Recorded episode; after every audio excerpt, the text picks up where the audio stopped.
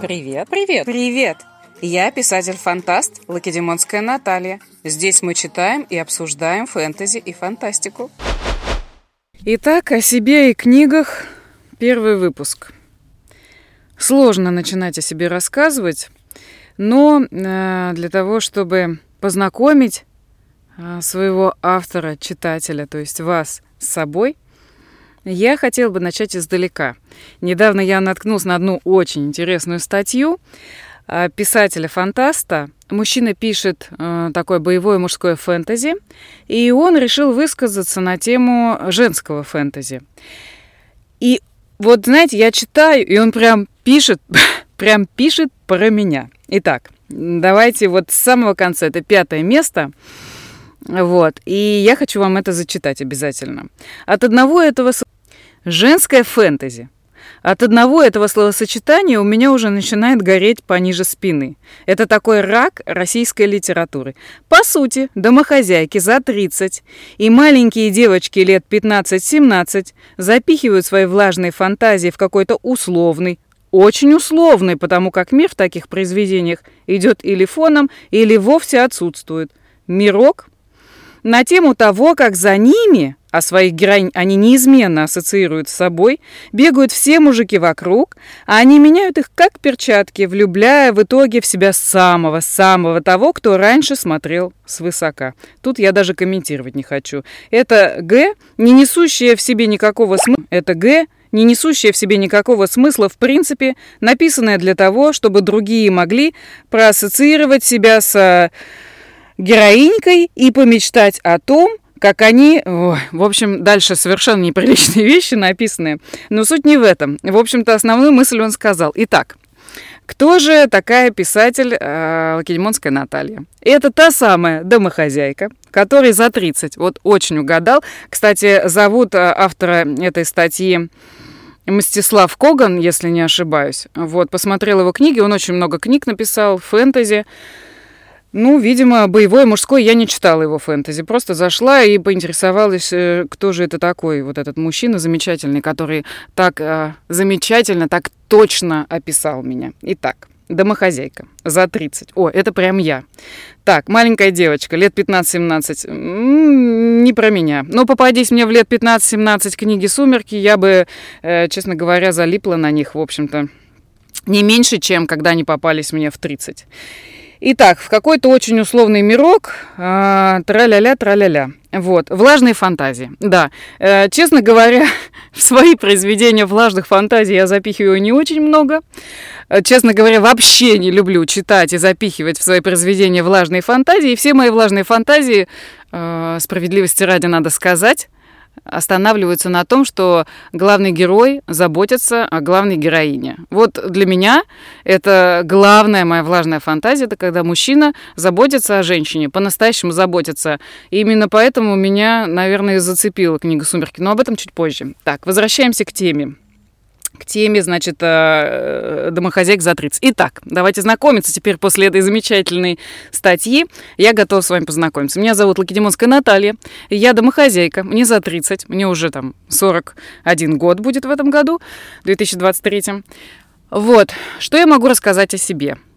В общем-то, в этой статье, конечно же, э, это только пятое место я вам зачитала, а там есть еще первый, второй, третий, четвертый пункт которых, конечно же, рассказывается о том, какие поверхностные это, эти писательницы, какие бестолковые эти сюжеты, какая бездарная эта литература. Таких статей очень много. А вот. Но я решила вам зачитать именно это, потому что он прям в точку попал, этот замечательный мужчина.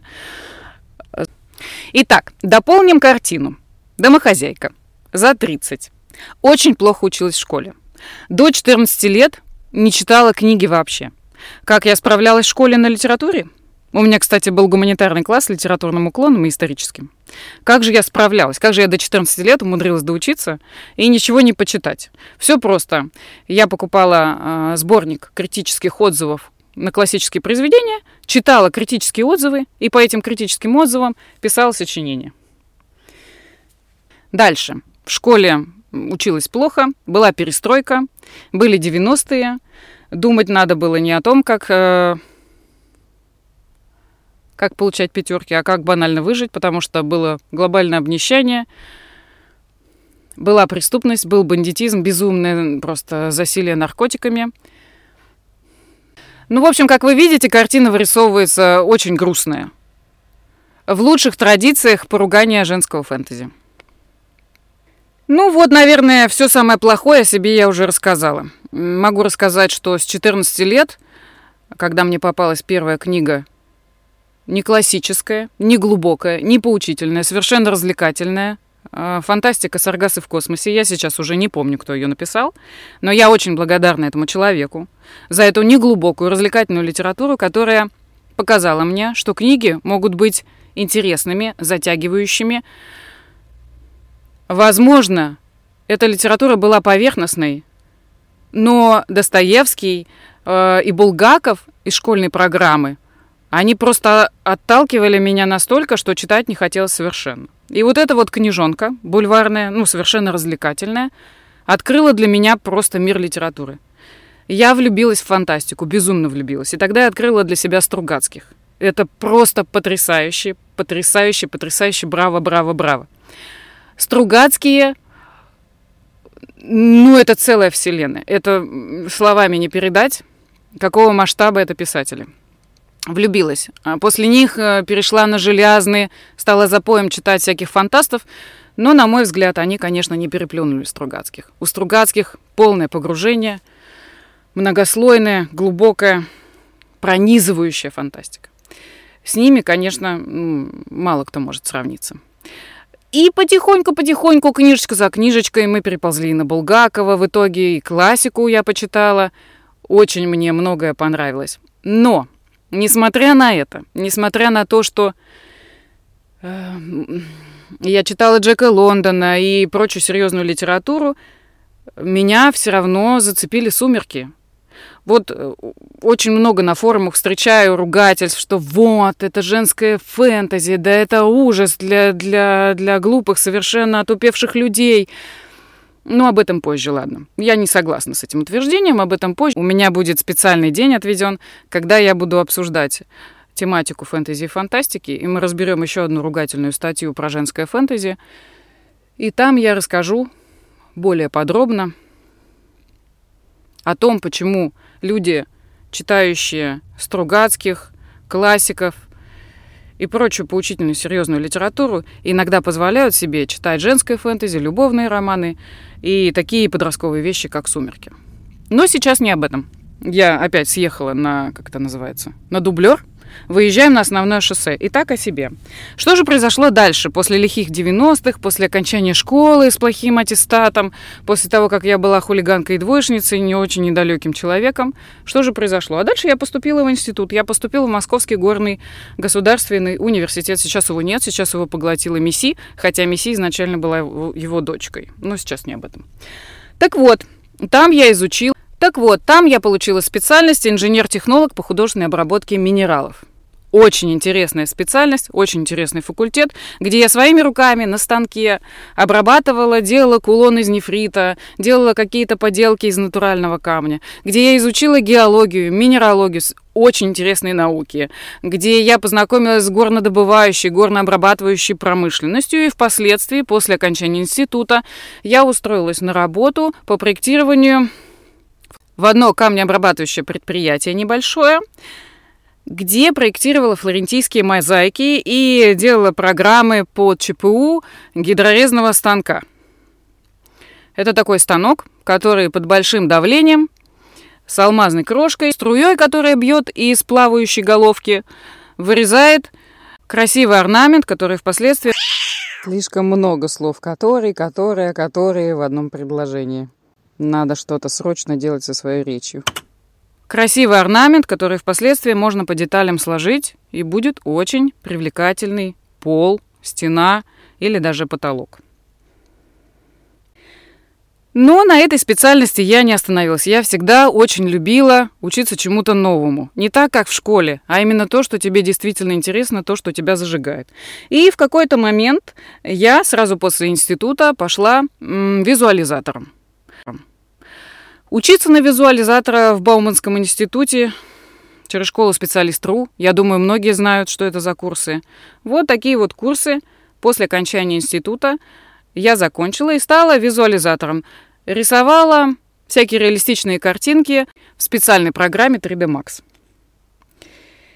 И тогда я устроилась на работу э, проектировщиком и визуализатором выставочных стендов. И как раз вот эта вот интересная специальность нашла свое отображение в книге «Макросенсорика». Там моя главная героиня как раз устроилась на работу визуализатором и проектировала выставочные стенды. После этого я не стала останавливаться на достигнутом. Мне стало очень интересно, а возможно ли зарабатывать деньги, не выходя из дома. Вот сейчас это кажется нормой, особенно после пандемии. А тогда, в 2006 году, это казалось какой-то нереальной фантазией. Все работали в офисе, и все крутили у виска, кому я рассказывала. Говорили, Наташа, ну ты вообще сумасшедший, у тебя отличная специальность, визуализатор, куда ты прешься? Ты и так столько курсов закончил, столько денег вложила в этот 3D Max, ну куда тебе еще? А я видела, что интернет развивается, сайты развиваются, и у этого есть перспектива. И я прошла большой курс обучения по веб-разработке и веб-маркетингу. И с того момента моя жизнь резко изменилась. Я стала работать дома, уволилась от визуализаторов из выставочных стендов и начала Сидеть перед компьютером, мне даже, честно говоря, за такую клевую работу было стыдно деньги просить, но она приносила неплохие доходы. Поначалу, конечно, маловато, но потом я поняла, что можно взять несколько работ, поскольку ты работаешь дома, и работать. Я выстроила график, сколько какой работе уделять времени, и по этому графику я могла совмещать 5-6 работ. Вот таким вот образом я наращивала свой level в плане веб-разработки. И так я и работала веб-разработчиком до недавнего времени. Три года назад я ушла со всех работ, потому что безумно устала, и стала заниматься детьми, которых у меня целых четыре штуки, и есть чем заняться, в принципе. Что касается всего остального. У домохозяйки, которой за 30 лет, есть много разных хобби. Например, я всю жизнь занимаюсь каким-нибудь видом спорта, и особенно я люблю танцы.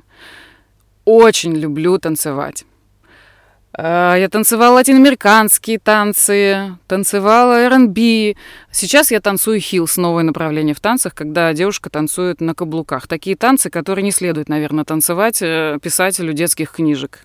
Но это меня не расстраивает совершенно, потому что писательство все-таки мое хобби, а не смысл всей моей жизни.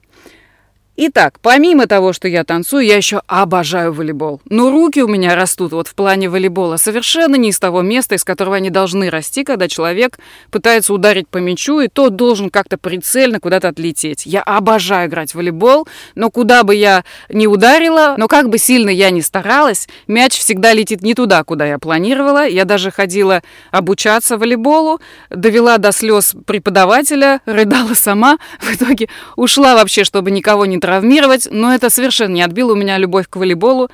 Крайне редко в него играю, играю только с близкими друзьями, которые готовы потерпеть мою криворукость. Возвращаясь к увлечению танцами, они как раз нашли э, себя в книге «Наемники Несса». Там, конечно, у меня главная героиня гимнастка, но она гимнастика — это тот же самый танец, мне кажется, только спортивный. Движение под музыку, э, выдерживание ритма, соблюдение связки танца, рисунка танца. В общем, я считаю, что гимнастика — это спорт и танец, слившийся воедино. Поэтому моя главная героиня, она гимнастка. Помимо танцев и волейбола, я безумно люблю лес. Я влюблена в природу. Каждый год, уже на протяжении больше, чем 20 лет, я езжу отдыхать в лес, в палатках. Готовлю на огне. Им большой компанией мы сплавляемся по Мсте и Березайке. Это между Питером и Москвой, где-то практически посередине. Стоим на берегу красивейшего озера – играем на гитаре, поем. В общем, такой school совершеннейший отдых. Другие виды отдыха меня интересуют мало. Особенно я не люблю пляжный отдых. Когда лежишь, загораешь, это палящее солнце, это какое-то безумие. Это очень скучно. Я подвижный человек, я так не могу. Мне надо обязательно подвигаться, что-нибудь поделать. Вот мы играем в волейбол, мы ходим в пешие походы. Э, что-то придумываем, какие-то ролевые игры играем. У нас там детский лагерь, все наши детишки там в этом детском лагере, а мы, взрослые, тоже принимаем участие в этом во всем. Очень весело. Так вот, я обожаю лес, обожаю походы, и это все нашло отражение в книгах «Тотем» и «Транслате». Если кто-то из моих читателей помнит, кто читал, конечно же, эти две книги, главные героини там были вынуждены выживать в лесу. И там много реальных приемов, как выжить в лесу, и они, молодцы, в общем, с этой задачей прекрасно справились. Еще одно мое нестандартное увлечение – это электрика. Я обожаю монтировать электричество, особенно свет. Вот, допустим, я живу сейчас в частном доме, и здесь полностью всю электрику своими руками разводила я. И щиток тоже делала я. Я обожаю ковыряться с электричеством. Ну и поскольку меня еще пока не убило, и не, я никого не спалила, и, кстати, мой дом не единственный, который я электрифицировала и делала там щиток. В общем, несколько домов и несколько квартир я уже сделала, и пока никаких нареканий не было. Никто не сгорел. А научилась я монтировать электрику через YouTube. Все через YouTube. Я вообще всему учусь через YouTube. Отличная, отличная вещь просто YouTube. Всем рекомендую. Итак, помимо всего прочего, да, кстати, про электрику, про увлечение электрикой. Увлечение электрикой, конечно, нашло отражение в книге Транслаты. Она там монтировала системы, системы охраны, э, ликвидировала неполадки, помогала папе, я имею в виду главную героиню, она. А сейчас вы наблюдали приступ мозговой пробуксовки. Прошу прощения, сейчас все исправим. Главная героиня там монтировала систему охраны, помогала своему отцу. Вот э, подробное описание того, что там сломалось и как это починить. Это как раз мое знание электрики. Ну и, как я уже говорила, я многодетная мама. Несмотря на то, что я просто домохозяйка, которая за 30 со своими влажными фантазиями, помимо этого, помимо всяких разных фантазий, летаний в...